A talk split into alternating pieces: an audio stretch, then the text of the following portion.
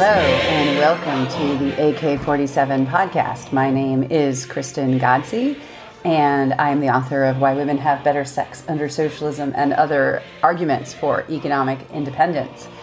Today, I am going to do something a little strange, and that is talk about the little novella that we are reading while we're reading it rather than waiting until the very end. And that's because I have a very special guest with me today. Once again, my daughter. Hello. Hello.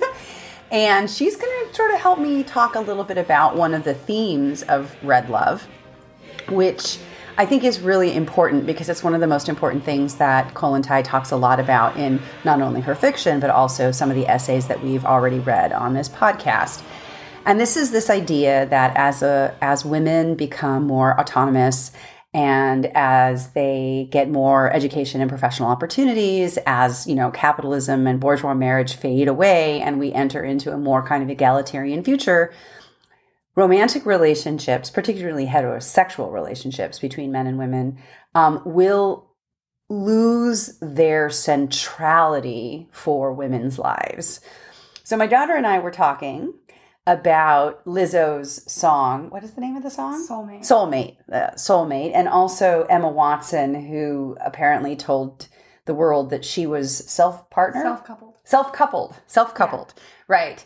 Um, and then you were watching a, a YouTuber, I believe, and you, you you had some reflections on this. And so so my question is, are we sort of already in a world where even though capitalism is still very, very much with us, it doesn't seem like it's going anywhere anytime soon, unfortunately. But but are we in a world where women do have more opportunities, and so the centrality of romantic relationships, at least for young women, aren't as powerful like the, the, the, lure of the relationship is, isn't as strong as perhaps maybe in my generation or my mom's generation or certainly my grandmother's generation what do you think Um, I think that um, to some extent that may be true.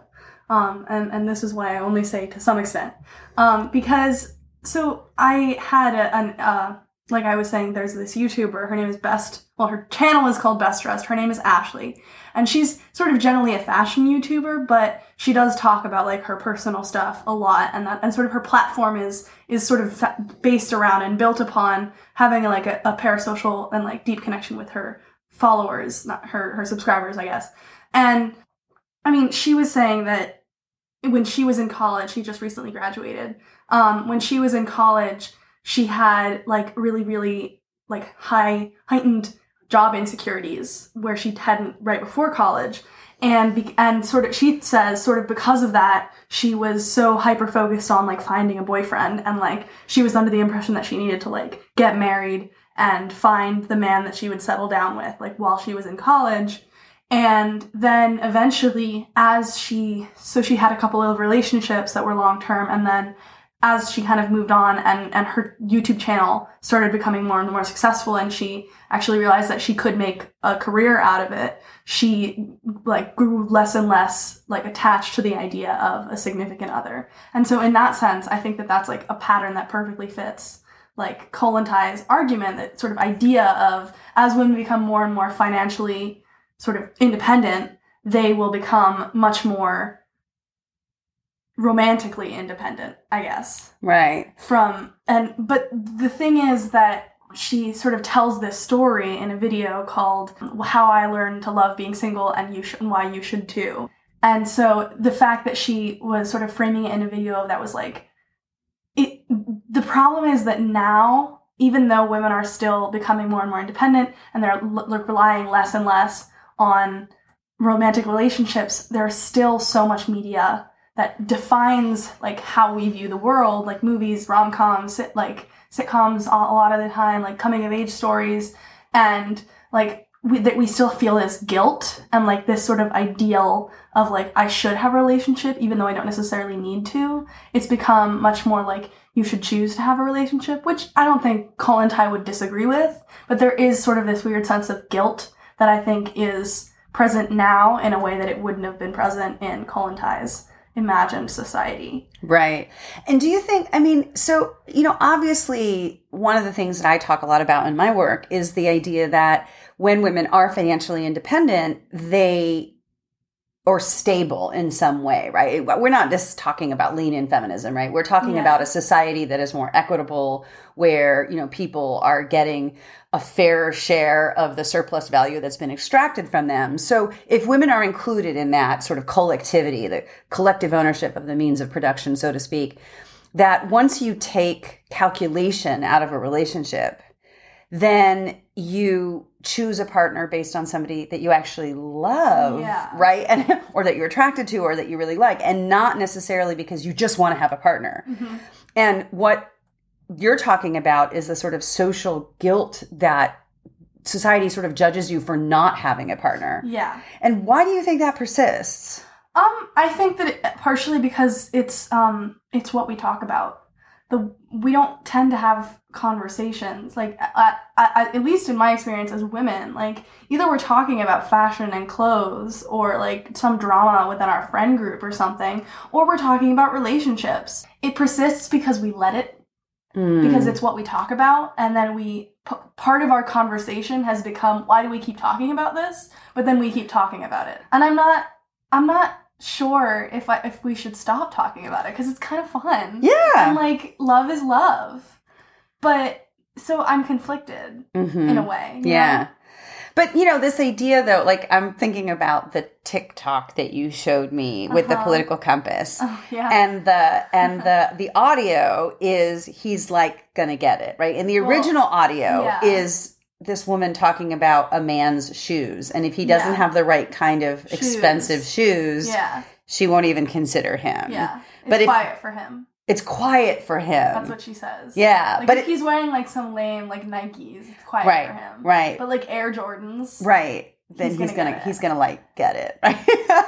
so do you think that I mean, that's just a really interesting it's so exactly what Kollontai was saying, Yeah. right? That women judge men based on their ability to have and, and expensive things. I mean, their influencer culture and like the way, because we have, I mean, they're sort of called hype beasts. Mhm. There's this term for people who like only wear like Champion and Gucci and other other brands that Mhm. are like famous, like Mhm. Air Jordans and like various. Supreme is one of these. It's sort of like this luxury streetwear brand, and Mhm. everybody has Supreme stuff Mhm. um and like it's a status symbol and so the, these people are called hype beasts and there is like definitely like sort of a category of women that like if you're if you don't wear the whole like if you're not a hype beast if you're not if you don't flaunt your wealth so much that like you wear like really ugly streetwear just because it's covered in one in this really fancy logo like all of gucci's clothes are really ugly and they're way overpriced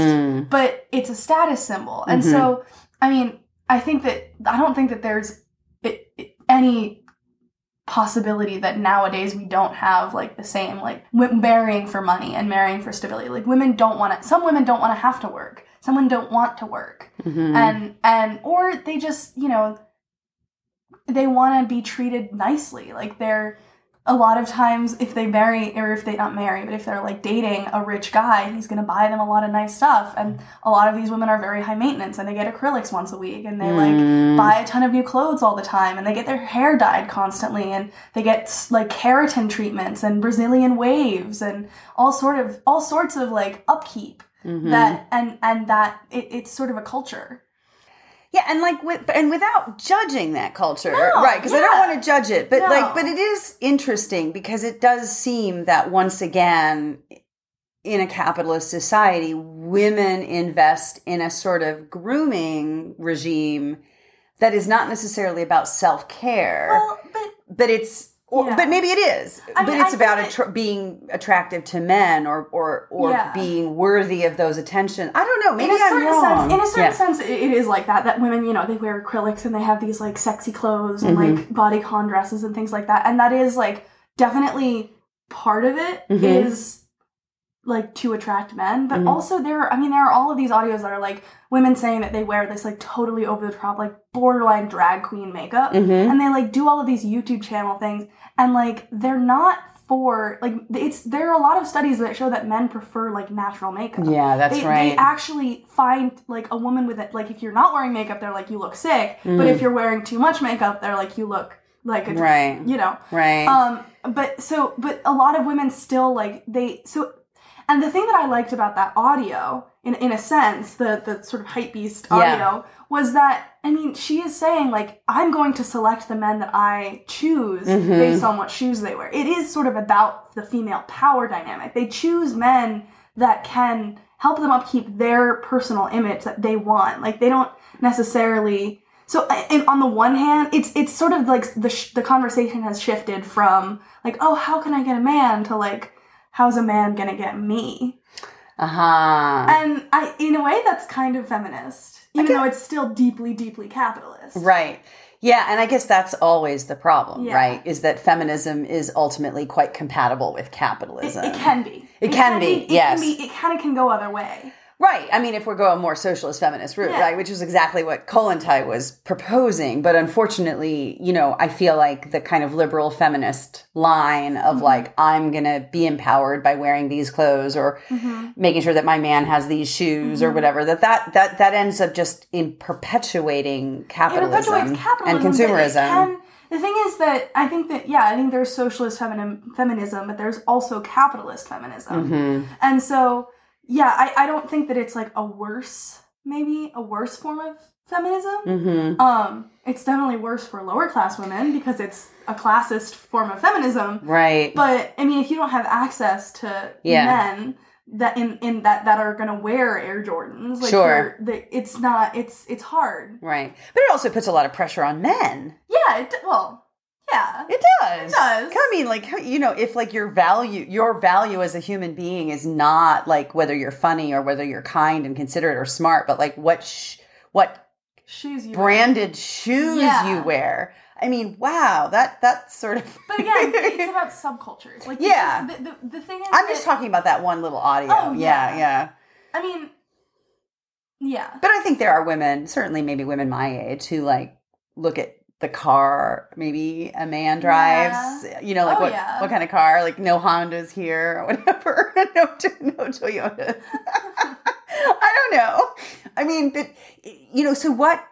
I guess what do these brands, what do these symbols tell us? And and I mean to come back to the red love story, the Kollontai story that we're reading, because there's a part of me that wants to think, yeah, women your age, especially or my college students, you know, or even my grad students, I feel like they're much more empowered and in control of their lives than I was at your age. God, you know, completely. And yet at the same time, I do feel like the kind of um, stranglehold of capitalist consumerism has not gone away at all. Not- if anything, it's all. gotten worse. I mean, it's because it's so much of feminism is wearing t-shirts. It is it's deeply consumerist. Like how do you show that you're a fem- I mean, it's the same thing with I mean, sustainability, like eco. It's it's so terrible that capitalism is the problem, but the way that they're telling us to fix it is by buying like $20 reusable plastic bags and like lunch lunch boxes and like water bottles and filters and vegan food that's like super super expensive like the thing is that capitalism is so good at taking morality as long as it's not anti-capitalist Hmm. necessarily like socialism is so necessarily anti-capitalist that it's viewed as evil whereas feminism and like sexuality Environmentalism. and environmentalism have they've figured out a way. That's why it's become so much more in my opinion that's why it's become so much more mainstream is because capitalism capitalists realized that they could work with that. They could make the black lives matter movement fundamentally a consumer thing. They could hmm. say they can say for the next week we're going to donate 100% of our proceeds to hmm. black lives matter. And because of that people are going to see that and going to be like oh this is a good company. I'm going to buy from them more. Right. and they're going to yeah. So the corporate kind of and so- takeover. yeah. And so I, I think it's the same thing with feminism Yeah. No, I agree with you. But like, that's interesting that it's a lot harder to commodify socialism because socialism is just sort of fundamentally anti commodity.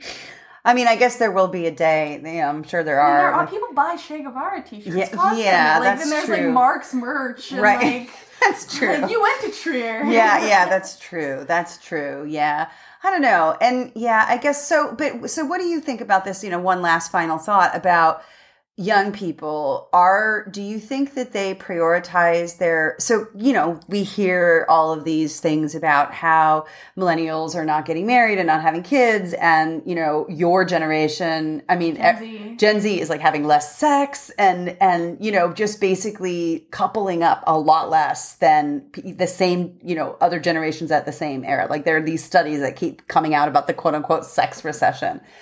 And there are all sorts of arguments about whether it's because of porn or video games or phones, um, or whether it's because people are just too damn busy and stressed in their life, which I think is a big part of it.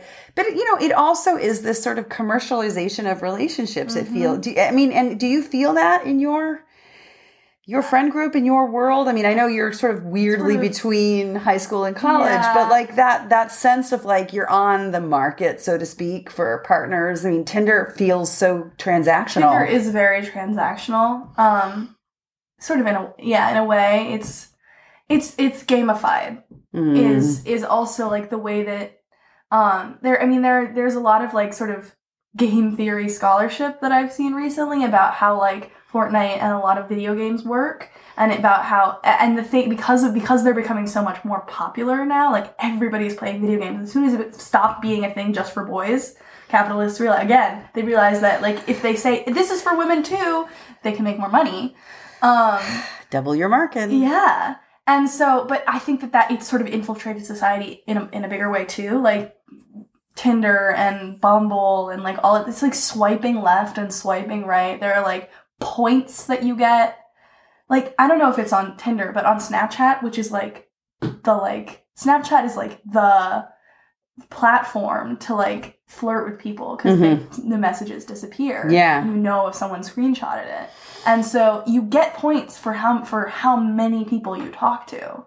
Like your, if your snap score the people there are like all these memes that are like like so i thought you were asleep but your snap score went up like Oh my God, it's, that's, like, things- so it's scary. so scary and there's like these like maps where you can see people where people are on a snap map and and so i mean the world has become so much more gamified Mm. because of capitalism and that and i think that that is also a significant part of like why like yeah it feels like relationships are a game and if you're playing the game of like good grades and getting into a good college or getting a good internship in college or you know still getting a high gpa so you can get into grad school or med school or law school or whatever like you're already playing a game you, you're already busy yeah it's like Mm. busyness i i think at least in like uh, the more like because i was in a pretty intellectual like academically focused friend group Mhm. in high school and now i'm going to a pretty rigorously academic college so yeah i think that at least in my circles that seems like it's Mhm. that's that's the reason Right, right.